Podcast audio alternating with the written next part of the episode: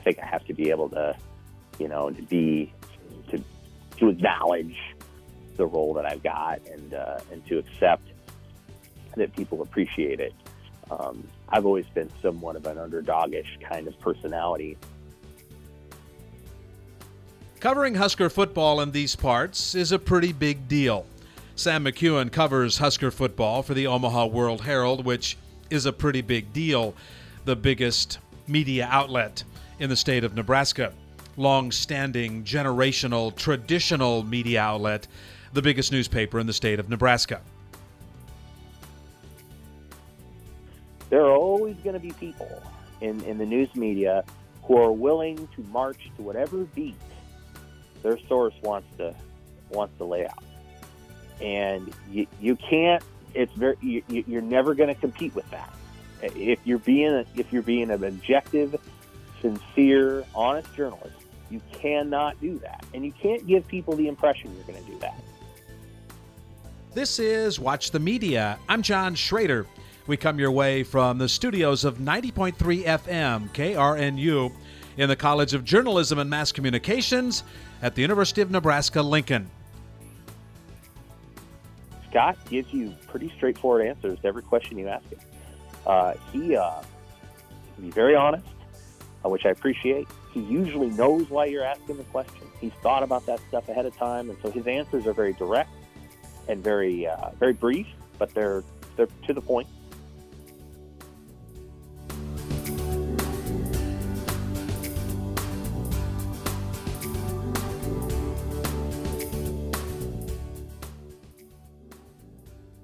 Sam McKewon joins us this time around on Watch the Media.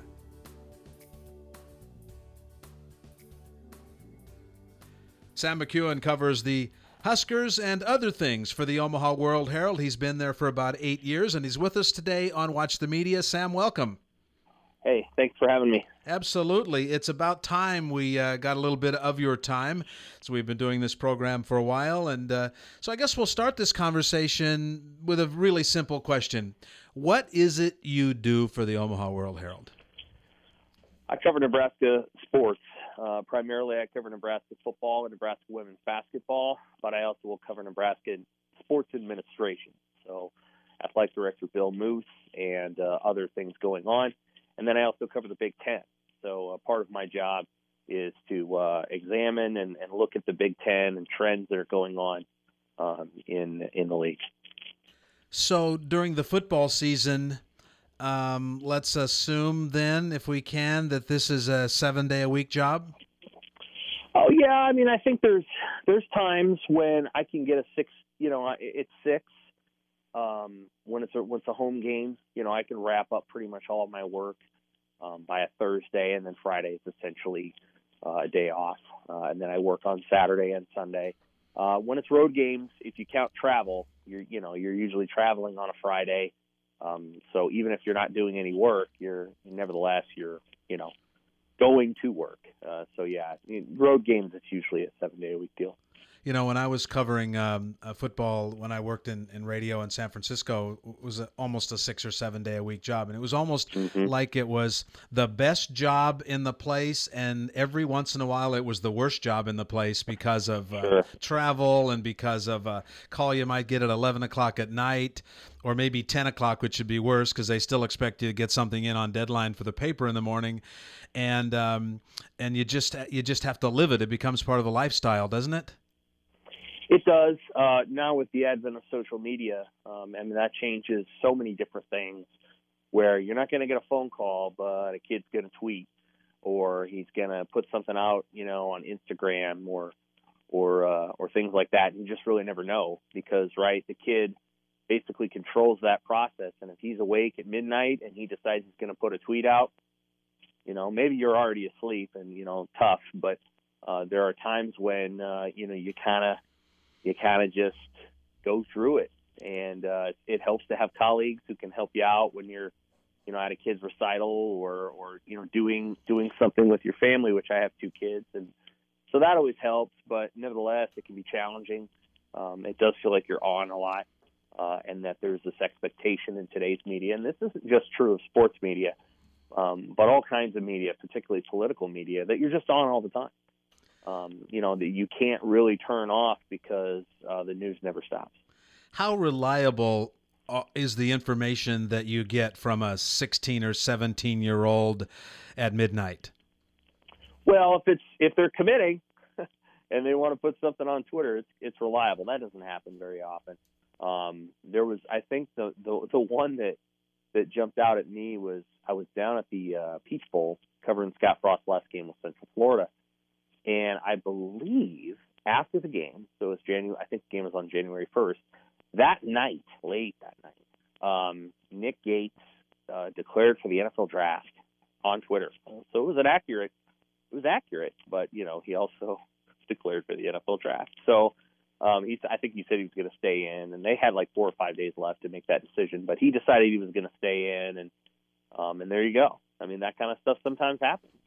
Um, you know, I remember that in 2015, uh, some one of Nebraska's football players had gotten in an argument overnight on social media with somebody, and he'd written something that he shouldn't have written about Husker fans having to kiss his feet and all this other stuff. And I think I woke up at like 6 a.m. and I typed it up and I put it in a blog and put it up on the website. And you know, basically, I just woke up before other people did, other media. And so we had that story for I don't know an hour before anyone else did, just because I woke up. So that kind of stuff happens. It's it's a goofy it's a goofy industry sometimes, and there are things about it I don't love, um, and then there's things you do love. Um, you, you do understand so much about um, an organization like that, like that program, and and through that you can understand institutions and how they function and how people work together, and there's so many different lessons and you know human observations you can make by watching an organization of 170 people, coaches and players, uh, try to figure it out.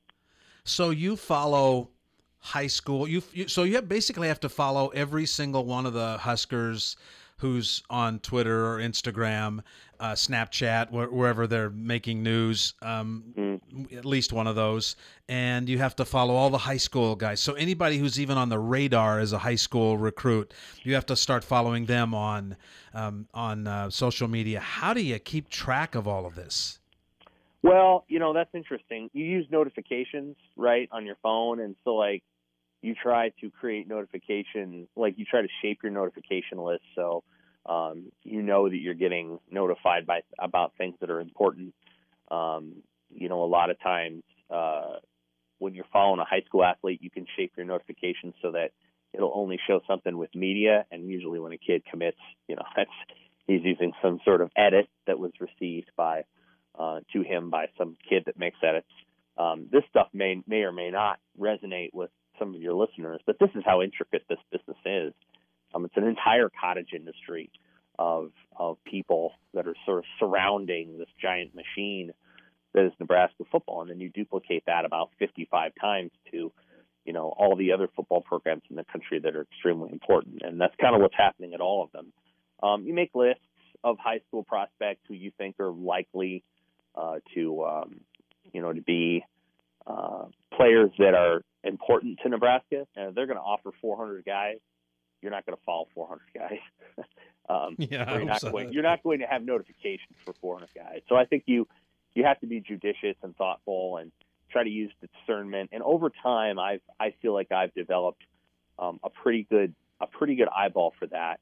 Um, there's probably been, as it relates to recruits, um, I, there's probably been three or four times that I've been completely caught off guard in the football program. Incidentally, I think the basketball reporters were probably caught off guard at least that many times with Fred Hoiberg recently, mm-hmm. and not because they weren't doing their job, but because Fred moved so fast and it was so unprecedented the speed with which they were adding, adding players that it was hard to get your arms around everything that they were doing. So um, that was pretty interesting to watch, uh, and you know, and basketball reporters did a great job with that but they were moving so fast. I don't think people realized. You know, there was a couple of roster recap uh, pieces, that, and then two days later there were three more guys on the team. So yeah. there's so many different ways to look at the industry and and how wired you have to be for it all the time. So this is not something, Sam, you, you could read out of a book. You know, when when we or, or even get it from a generation before you, when we started, I'm much older than you are, but when we started in this business, the generation taught you how it is. They taught you how uh, what the locker room protocol was. They taught you how the what the ethics and standards were. You know, we learned that in school, but you also learn it uh, on the job. This is not the kind of thing that a generation before you could teach you. So you basically have to trial and error this thing to get it right. Is that correct? You do. You do. I think again, you have to employ dis- discernment and think about it. I think most things that are protocol related are often logical and common sense, um, even all the way up to covering politics. But I think it takes discernment, right? It takes thought and it takes kind of uh, people knowledge and, and, and things like that. So it's not always easy. Um, you know, the, it's a people business in a lot of ways. In other words, building relationships with people is more important than understanding all of the nooks and crannies and then in the process of building relationships with people, understanding their context uh, and where they're coming from as they tell you what they tell you, and and and then beginning to learn how to shape questions and shape responses uh, based on that. So once you understand someone's context, you can, can begin to put yourself in their shoes and ask questions that hopefully get good answers that are beyond just sort of boilerplate things. Um, but that takes time. That that part takes just um, practice with other people, um, and it takes it takes making mistakes. It takes being wrong a lot. It takes being comfortable with being wrong sometimes. You have to sort of live with that reality and kind of and kind of get through it. Um, and you know, and it takes lots of different aspects. That's that's the, the essence of reporting. Um, is that you try to build relationships with people to the point where you can trust them and they can trust you, and you can trust each other to do what you're supposed to do, if that makes sense. It makes total sense. Thanks.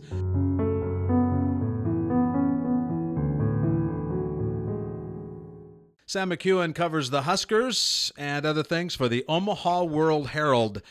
The athletic department at the University of Nebraska is this hundreds of millions of dollars machine um, that is the, in many ways, the biggest entity uh, to focus on, including the legislature in the state of Nebraska.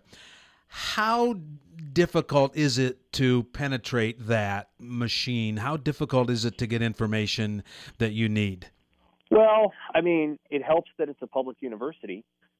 So I, if I want to request someone's salary, I can get it. That helps. So, you know, there's aspects of my job that are easier than it would be if it were Duke, where Duke's a private university, doesn't have to give you anything um, in terms of its you know, public data. So there's that. Um, but you know, it it can be challenging. Uh, it's it's definitely not a um, you know that they they have a lot of the the power, right? I mean, the, they have mm-hmm. they have uh, fan sentiment on their side, and so you have to be thoughtful and you you appreciate the access that you're given. And at Nebraska, the access is better than it is at a lot of places. Um, and from there, you know, you have to you have to build rapport and trust and respect um, with the people who represent that institution. And I think the last piece is important. I think there are a lot of people um, in, in any in, in any beat, in any news beat, in any sports beat, who who start to mistake who their audience is, and can sometimes think my audience is the person I'm talking to. It's not the people who read or watch or listen to um, my work. Uh, my audience is my source, and that's not that's not true. And so sometimes there's going to be times when even if your source and you are really good, yeah, on good terms, there's going to be difficult questions that have to be asked um, that the source or the representatives of the institution may not want to answer. But and they don't have to answer. I mean, you know, that's not our job to force them to answer, but it's our job to ask that question. And in asking that question, we're representing the general interest um, and perspective of, of our audience. Uh, and some people in any given beat can can get that confused really easily because it's easier to not ever make a source mad or not ever frustrate a source or not ever report something that a source would rather wasn't reported. Um, but that's not the that's not the business. That's not what we're in. And so mm-hmm. you have to work really hard to to be thoughtful about that and and to present both sides of things and and also that's where the respect part comes in. that people need, need to understand that at some point in the course of your job, you you may do something that's not going to make them happy, but they respect the fact that you're you're doing your job and not necessarily trying to cater solely to them. So I think you've sort of begun to answer the question I was going to ask that, that, that came to me as you were talking, and that is, what's the best way you've learned how to build that trust? to build that relationship so you can have that honest um, give and take in and you and you and you can ask those questions that are that are tough and they'll take them um, whether they answer them or not but they'll take them. How do you build that? That's a good question. Um, i think you have to do some of it away from the away from the setting um, I do think there are, is time and space to build, um, you know, to ask personal questions that are off the record. Um, you know, what's your favorite, you know, what's your favorite restaurant or what's your favorite movie? How are your kids doing? To be able to have those brief moments, those brief windows, um, you're not necessarily ever going to be, you know, long lasting, deep friends with coaches. I, I don't think that happens very much. Um, and if it does happen, again, I think you kind of got to worry about whether or not the relationship went the right way. Um, it's just not that, you know, coaches are kind of transient, but not always, mind you. I think that there's some journalists that built very good relationships with Tom Osborne, for example, but he was here for 40 years. Um, some coaches are only here for five, and so it can be challenging, I think, to uh, to build that stuff. Um, it's harder today than it used to be. I think because coaches have a keen awareness of how the local media doesn't have the kind of um, star making potential that the national media does. And so you'll be surprised. Like you'll you could talk to a coach for you know uh, you know several months on end, and then a national reporter will come in and get something that you didn't get because if the coach had given you that, they would have had to give all the other local reporters that, and they would rather just give it to a national reporter. That kind of stuff mm-hmm. can happen. Um, but I think you have to just you have to be re- objective, and I think you have to, you know, maintain respect for people. Um, most in most of my experiences, with the exception of a few, coaches kind of expect you to to to agree with them, uh, yeah. and and a lot of the time there's there's a valid viewpoint that they have about something. Um, you know, there there's there's legitimacy to that. There are times though, and this happened I think a couple of times with Bo Pelini when he was here, or it's like, you know, uh, I, I just think you lost your temper, and I just think you're kind of wrong. Um, and we, we can't, you know, we can't. There's no water carrying on this one, and, uh, and people would still wear carry as water, but we didn't at the mm-hmm. World Herald. But it kind of depends on you know the person and what kind of relationship you you think you can build with them. How has it been, Sam, developing a relationship with Scott Frost? Well, you know, Scott is uh, is a private guy. Um, you know, he's he's as smart of a coach as I've ever met, and so, um, uh, you know, Scott could probably be a journalist and be a good one. I don't know that he, he obviously didn't want to be, but he could do that. He could write, and he he's got all those abilities. He when he speaks to us and when he gives speeches out in the community, he does so with virtually no notes. He easily could have been a TV analyst, any of those things. So Scott's Scott's very very smart. Um, he's a pretty private guy. He's not going to sit there and talk a lot about. Um, he you know he hasn't talked a lot about his parents, um, both of whom were coaches, both of whom were athletes at Nebraska. Um, he hasn't you know he hasn't talked at length about either one of them. Why is that? Do you think? Because uh, I think that's his personal preference. Um, he kind of told us that right when he was introduced. Yeah, no, he um, laid the law down right away, didn't he? he right. Yeah, he did. He did. And and look, I mean that's if that's the way that he wants it, that is his, that's his personal life. I'm not I'm not going to, you know, I'm not going to sit there and try to try to knock him, uh, chisel away at things that are. I think as, as the longer he's here, I think the more comfortable he'll become. Um, I think I, as a reporter, am sensitive to the challenge and the responsibility that he has in front of him. I do have a little bit of empathy for that. Um, the one thing that I do that I know that he he doesn't probably know quite as well because he gets it secondhand is just how much of a grease fire it was before he got here and just how dysfunctional it was. And there are people who have great insight to that. Um, you know, he has people on his staff like that. But like he he was busy building an extraordinary coaching career. and so like there are things that he comes back to, and I just, you know, you have empathy because you understand the the depth of the challenge in front of him mm-hmm. and the need maybe to not chum up uh, and and and turn this thing around before he.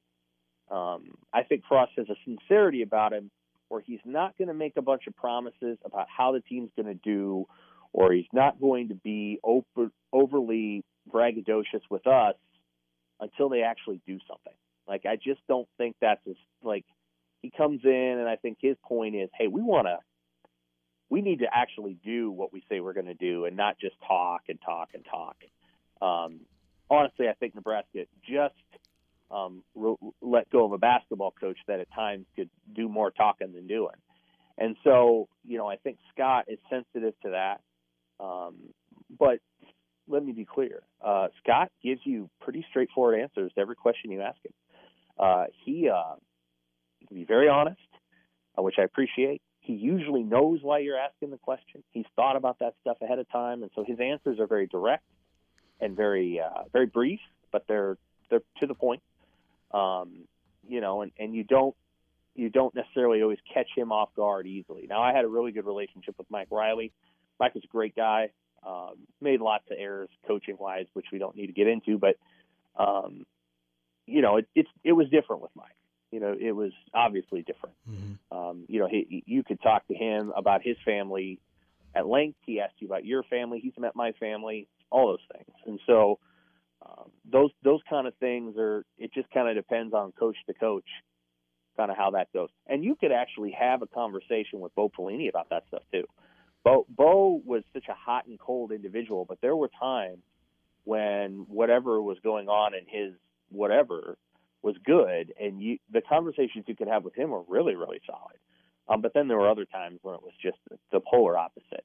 Scott has been very consistent. He's been very private. He doesn't he doesn't want to. He's not going to sit there and talk a bunch about uh, about himself or try to again make promises for things that they haven't already done. So I think he's a little reserved at this point, but it's understandable, and I think over time he'll he'll open up a little.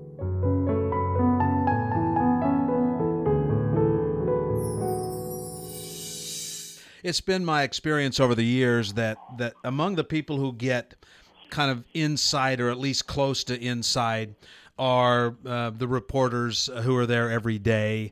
Uh, not only the reporters who are there every day, but those who work for the biggest newspaper or the biggest local television outfit or whatever the big dog in the kennel is, right? Uh, the Omaha World Herald is the biggest dog in this kennel.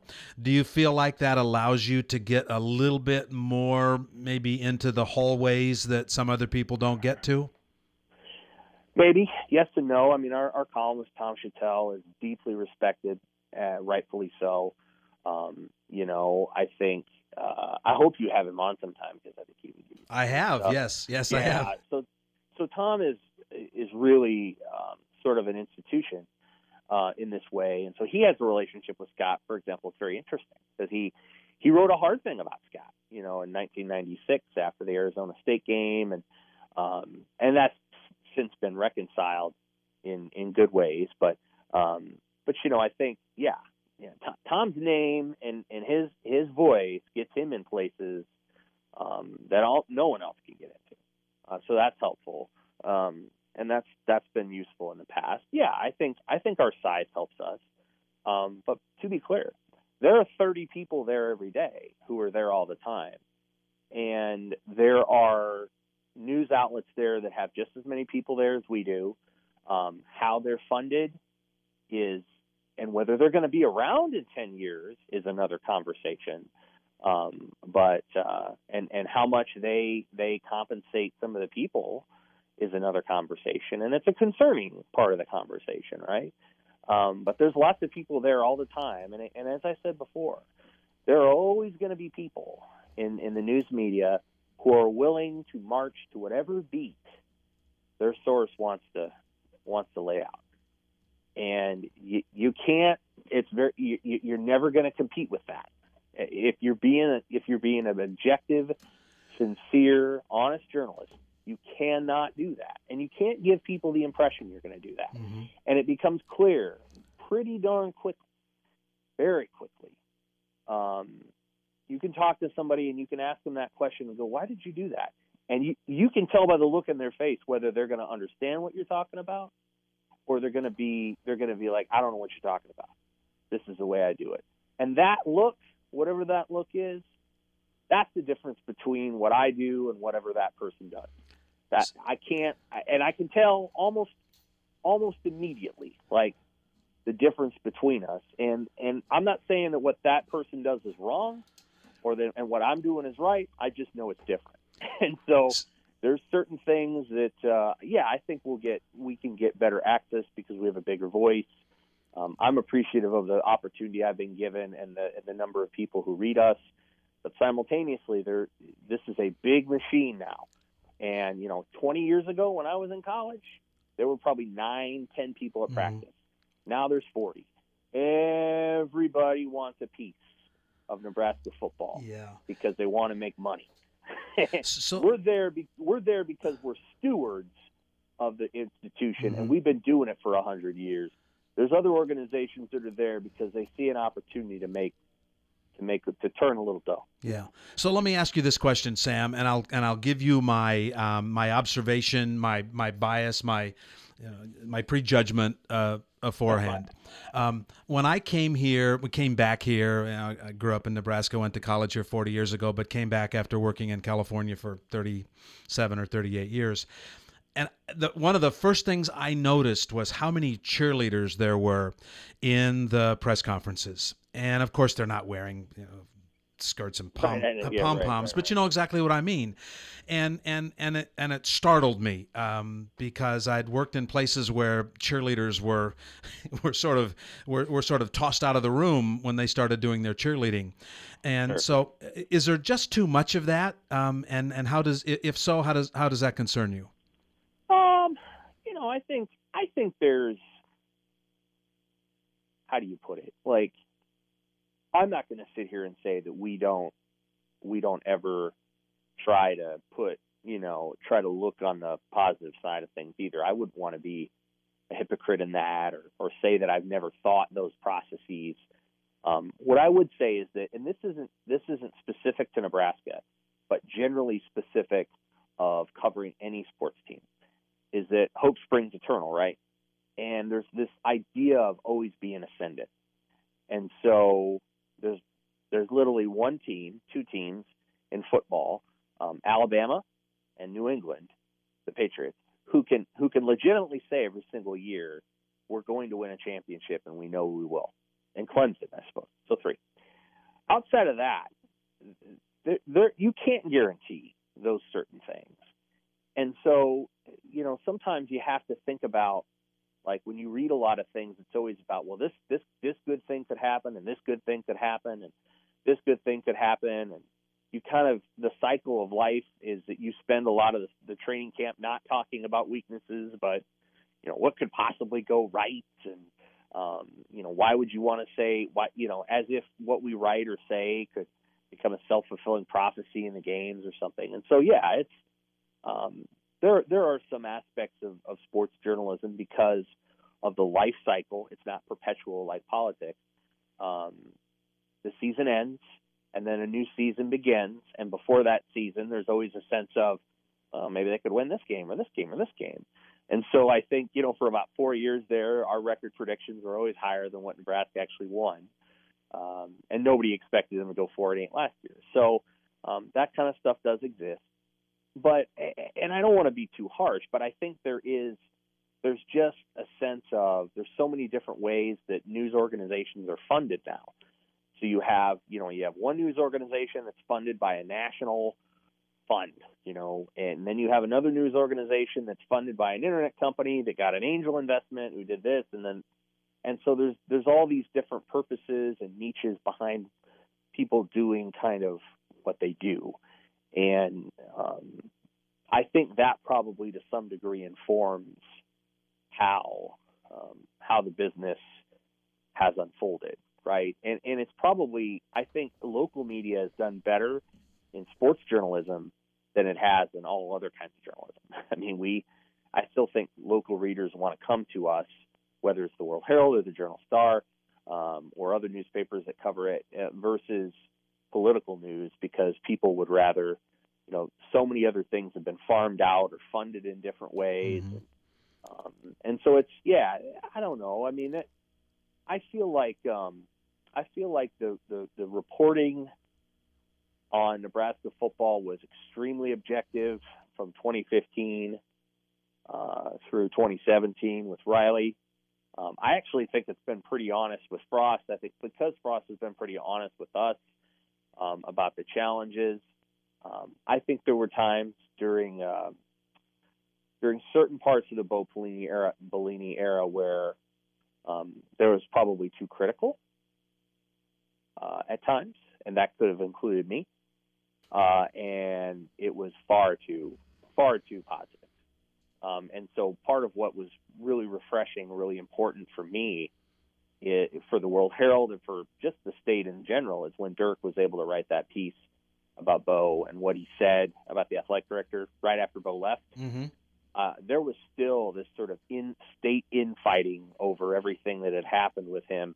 Once that tape was released and once that story was written by Dirk, the, the magic spell was gone, and it was it actually was like helpful community journalism Mm-hmm. to have that out there. As as as crass and as you know as as crass as it was, it was valuable because then people were able to say, okay, this, this is done, and we we don't we don't need we've we've been freed from the need to defend this guy, you know, and so it it was actually a good thing. It actually was you know it helped uh, the process of uh, healing. Now it didn't help football team; they didn't get much better under Mike, but Mm-hmm. but it, it helped people to turn the page completely Yeah. and just move forward. And uh, and then Riley just wasn't very good, uh, and his teams weren't very good, and so I think fans were um, we we didn't feel any sort of compunction to to puff it up any more than it was. Although some people tried. I mean they they certainly they certainly propped up a couple of assistants on the team that they thought were good recruiters.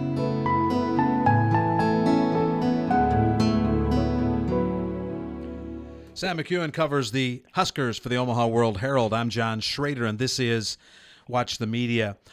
Competition is good for all of us. Um, it helps uh, keep us uh, honest. It helps uh, drive us. It helps um, uh, make our work better. Um, who is the competition for the Omaha World Herald in your business? In everyone, um, so uh, the Journal Star, Husker Online, uh, Husker two four seven. Hail Varsity. Um, I don't consider the Daily Nebraskan competition, um, and actually that grieves me because when I was at the DN, it, they were because I was there, and so were a lot of the people who now cover the team. Uh, but it isn't now, which Mhm. is too bad. Um, Is that because they've been beaten down, or why? funding yeah and and and part part of it is ironically i think the j school has gotten better. Um and i think as a result you guys have have taken over some of the training and the uh the work that the dn used to just assume naturally. And then there was some sort of i don't know right around the time i left which was in 99 2000 there was a beginning and has continued to grow antipathy between a certain segment of student government and the Daily Nebraskan, and not covering the certain things the way that they thought it should be covered, um, et cetera, et cetera. And so, obviously, campus newspapers across the country have suffered uh, since the advent and the rise of the internet because kids don't read the paper anymore; they they just look at their phones. So. That's true. Uh, but yeah, the DN is the DN isn't what it used to be. It just isn't. I mean, you can, you know, when I was there, when I was a sophomore in uh, in college, sophomore, sophomore. So you know, a sophomore in college, uh, Matt was there. Your colleague, Matt Waite. Mm-hmm. Um, he worked in news. Our our editor was Paul Levine, who is a senior writer at ESPN. Um, I was there. Uh, the guy who covers Nebraska for the Athletic, Mitch Sherman, was there. Uh, Brian Christopherson, who covers uh, Husker football for Husker 247, was there. Sean Callahan, who owns Husker Online, was there. Um, it was it, there was this is where you went. I mean, you, you you went to J school to get your credits, but you did your work at the DN. That's just kind of how it was. Mhm. Matthew Hansen, who was a columnist of the World Herald, was there. These are just people who are in sports. Um, you know, I'm not even talking about the rest of the rest of the organization. And so it was it was a it was a very impressive time. and You learned from people who then went on to become great journalists. And I I don't I assume that's still happening at the DN. It's just not as competitive as it used to be. That's just kind of the way it is. But anyway, everybody else is a competitor. Um, now I don't you know I don't go in there like giving people stink eyes and shooting people with lasers or anything. Um, but nevertheless, I don't I don't want to get beat on things. Um, that's not my my aim. We'll we'll we'll um, we'll we'll be a little bit less less competitive is the wrong word. We're a little bit more understanding on the recruiting front. I'll say that. There's going to be times when we just don't. The World Herald does not desire to do the hour by hour recruiting minutia of who's going to take a visit. We're we're a little more focused on the personal stories of the recruits and when they actually come, not the horse race. Um, and we'll do some of the horse race because it's interesting and it drives traffic. But um, our goal is that when a kid commits, we want to know about that kid.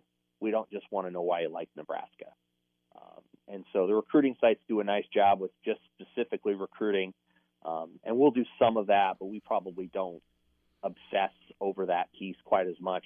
We'll do more administrative stuff and more big picture stories um, sometimes than, than the recruiting sites, and that's that's okay. I get along with those guys; they're all good dudes. So, um, but generally, everybody's our competitor. So you talked earlier about about access, and you feel like the access is pretty good, and it's better here than it is at other places. It's Yeah. been my experience over the years that assistant coaches are uh, invaluable in in, in getting information uh, about teams, any teams, um, and and then of course access to players is important. Do you find the assistant coach and player access is good, great, reasonable? Um, it works. Great. Yep. Uh, great at Nebraska. I have no complaints. Um, the assistant coaches are crucial. Um, you know, I wouldn't mind. I wouldn't mind talking to the coordinator of the side of the ball that's opposite of the head coach right after the game. Um, so that would be Erik Chinander, um, because Mhm. Scott really does. He puts he. You know, Erik takes the defense. It's not Scott's not spending a lot of time with that. So I wouldn't mind talking to him directly after the game. Uh, that said, Erik's on the sidelines during the game, and it can not. It's not always easy to be able to tell what happened out there when you don't get a you don't get a sky view. Mm-hmm. But we get every assistant coach during the week um, to to Frost's credit, and I do think I do think he, it is to his credit. He's put together a, a, an assistant coaching staff that's pretty relatable, and um, you know doesn't have a lot of guys on it that have. I think he he built a co- assistant coaching staff for chemistry, and in other words, he wanted guys on the staff that that w- could work with each other, were relatable, were were not you know people who had worked over here for 30 years and had a very set way of doing things and you know hey you know i'm not going to answer he, they, he didn't hire a bunch of guys that wanted big time people. Uh, they're pretty down to earth pretty relatable guys. Um, so they're they've been great i mean they're they're very honest um, and they'll give you what you need and um, he's you know he's done a nice job there the player access is pretty good one thing you find is that players are more eager to talk to you when they're freshmen and sophomores than they are as seniors, with the exception of a very few people. So, like Carlos and Khalil Davis have been great from the time they came on campus at Nebraska to now. They're great guys, and they will talk to you whenever you want. Um, but other players, you'll notice they're great as freshmen. They're they're really good as sophomores, but as they get older, they get less and less enamored with the process of talking to us, which I understand. Mm-hmm. One of the things I've I've realized, uh, and we all realize pretty quickly, is is how mature and sharp Adrian Martinez is for an 18 year old kid, especially. Uh, Mhm. Has the access to him and what you get out of him been good and honest and fair? Yes. Adrian has talked after every game that he has played in. Um, I think he didn't play after talk after the Colorado game because he got hurt, and then oh, maybe he did. I can't remember. And he didn't talk after the Troy game. But otherwise, he's talked after every game he's played in, and then he is available during the week. And so that is two media opportunities. Um, and that that works for us. And, and Adrian's, you know, he's he's pretty boilerplate. He knows how to play the game. Um, they've talked to him, I think, a little bit about being more of a vocal leader, which I think is going to translate into him talking more positively and more effusively about his teammates. Because sometimes Adrian can just be, you know, pretty, you know, monotone. Um, but generally speaking, he's going to keep it pretty close to the vest. He'll give you about eight, nine minutes. Um, he'll tell you where he's at. He'll tell you where the team's at, and there you go. Um, uh, he's he's he's a, the access to him is good. He's never going to say anything that's that's uh, too far out of school. They haven't had a quarterback like that in a long time. They haven't had a quarterback that was just uh, Joe Ganz was probably the last guy that was just an amazing quote every single week. Uh, and it's not surprising that Joe became a coach, but um, yeah. So the guy that we go to for the straight stuff is is Mohamed Barry. So he's the senior linebacker. He'll probably be a captain this year. Um, Mohamed is great, uh, cares, loves the game, wears it on his sleeve. And uh, you know, if you want to talk about, hey, where's the team's heart and soul at right at this moment, you're probably going to go talk to him, and he'll he'll give you he'll give you a real answer every reporter and every team needs somebody like that because you all yeah. uh, no matter what it is it's a major league baseball clubhouse you've got to have somebody you can go to who knows how the heart is beating and uh, mm-hmm. where the blood is flowing and if you don't have that it's hard it is hard and i'll tell you what if you don't have it the chances of you being a real good team aren't that high because even though talking to the media is not how you become a good team it is a, it is a glimpse into how a team operates if they don't have anybody who could do that. And there's been a couple teams that I've covered um, where you know you you you could talk, and this has happened a little bit more in women's basketball, where you talk to the whole team and there's no there's no real voice, and you're like, hard to have great chemistry when there isn't one voice, mm-hmm. at least one. Um, and when, when that women's basketball team has been the best, and I've covered them since 2011, they had Lindsey Moore, who was a was a very was a fiery, great leader, uh, or they had Jordan Hooper, who was a great leader because she was a great human being, one of the best human beings I've ever met. Um, they had those players. They had people to whom everybody gravitated to, and when they've struggled, they haven't necessarily had as much of that, you know, heart and soul, that rooted person who you know is going to be at every post game press conference because they're they're running the team. Um, and so I think you notice that over time. Um, teams where you know it got rough under uh, under Riley. You know, there might be two guys that talked all week, and one of them was Tanner Lee. Uh, and, you know, and I'm like, that's a marker of these guys aren't fighting. What mm-hmm. I what I noticed with Frost's first team, even though they went four and eight, Every single week, these guys came up, and you could tell that Frost had talked to them about what it means to to, hold people accountable, and and you could when you see people coming up week after week after week, even after you started 0 and 6, they actually believe in it and they believe in each other. Yeah.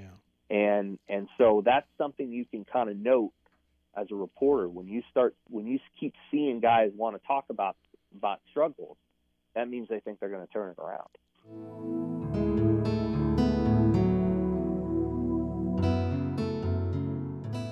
Mario Verduzco uh, comes across as a guy who's uh, quotable, uh, intellectual, almost scientific in his work. Um, can you give me a little bit of an idea of you know a profile of uh, Verduzco and and and his work with the media, but also who he is and what he brings? He is he is very smart and intellectual, but he's also kind of a romantic. Um, so he's a guy that can talk about the mechanics of, of quarterback play, but simultaneously he was a music major, um, and so he uh, he he he knows how to he can play at a concert. Um, he he's talked to me about that before. This idea of of being in a jazz quartet on stage and what happens when people who really know what they're doing, so they're experts, but then they begin to you know expand the boundaries of their knowledge into just this place of just play and that's kind of what he wants his players to do he wants to get them to a point where their mechanics and their fundamentals are perfect and and and once they've got that found that foundation, that base, he wants them to be able to just play, you know, and, and be able to. Um, they're so natural in those movements that it that it unlocks a new aspect, and and that's sort of improvisation. That's what he calls jazz.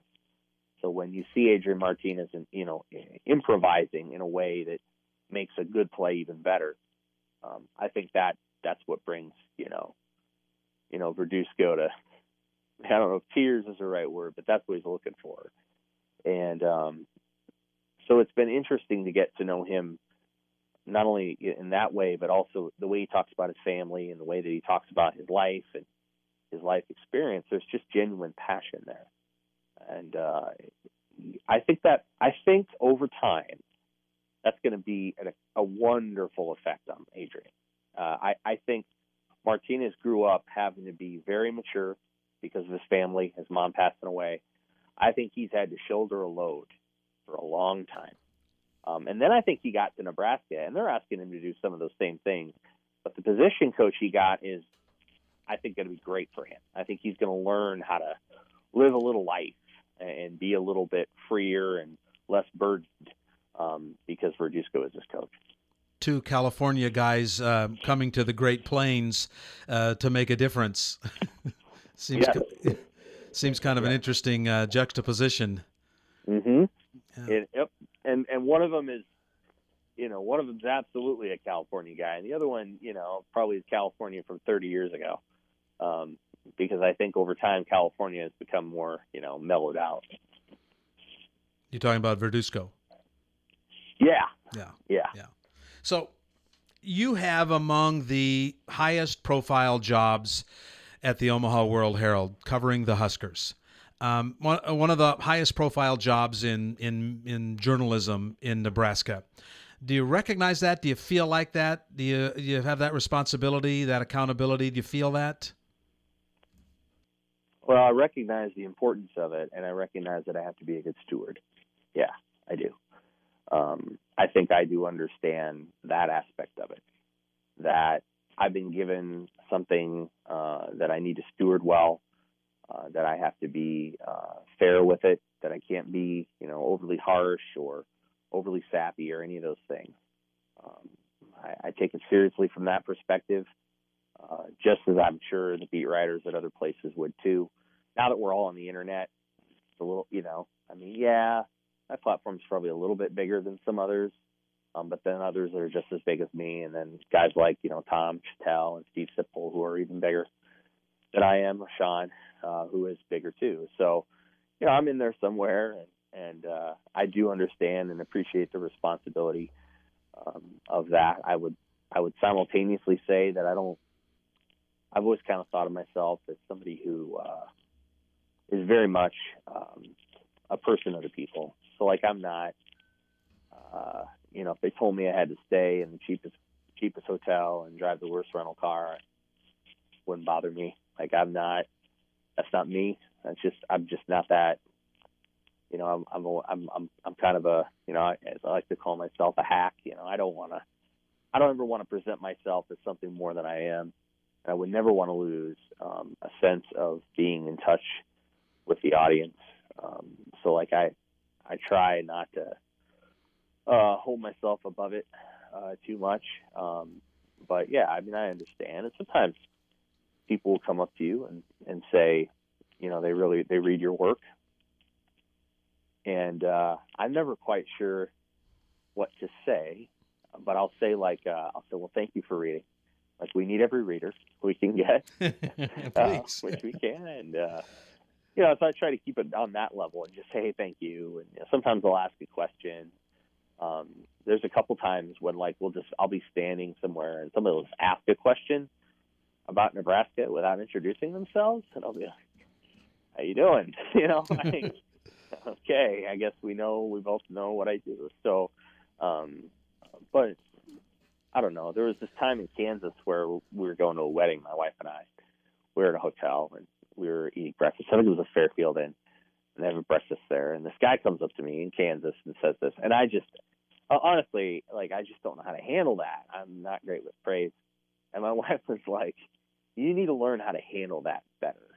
She just said, I understand that you're this way about X, Y, and Z, but you have to, when people come and tell you those things, you have to, you know, look them in the eye and not act like you're, you wish they weren't saying that to you. And so, like, I took that to heart. That was probably, I don't know, five, six years ago. And I took that to heart. I think, I think I have to be able to, you know, to be, to, to acknowledge the role that I've got and, uh, and to accept that people appreciate it.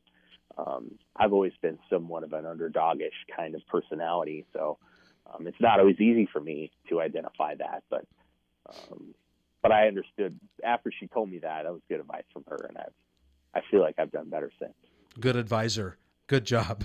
Uh, yeah. Well, I, would like to uh, acknowledge and thank you for your not only your grassroots view of journalism, but I'll thank you and also maybe accuse you of your intellectual view of journalism as well, because I really think you've sort of figured it out from the bottom to the top and every oh, little uh, every little tributary that that comes into it and goes out of it. So, and thank you. Uh, that's been a great conversation. I appreciate it very much.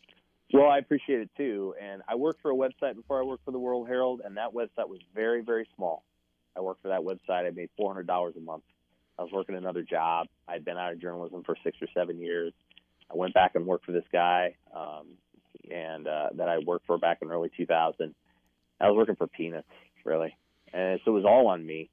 And so I understood going into these situations. You know, I covered Nebraska football, and they wouldn't give me a credential for the season, and I'd have to go around to these small newspapers and try to get credentials for the games. And I do these interviews with small town radio all over the place, and so I've been on the other side of that where I was sort of like out of Eden, so to speak. Uh, so I understand what both sides of that look like. And so, like, when I talk about other organizations that cover the team, I would never want it to sound as if um, I don't respect them because, in truth, I come from that. I mean, that's that's the only reason I am where I am. So um, I appreciate and respect anybody who's able to do it and be there day after day. Well, congratulations on your great work and thanks again. Thanks. You bet. Yep. Sam McKewon covers the Huskers for the Omaha World Herald. I'm John Schrader, and this is Watch the Media.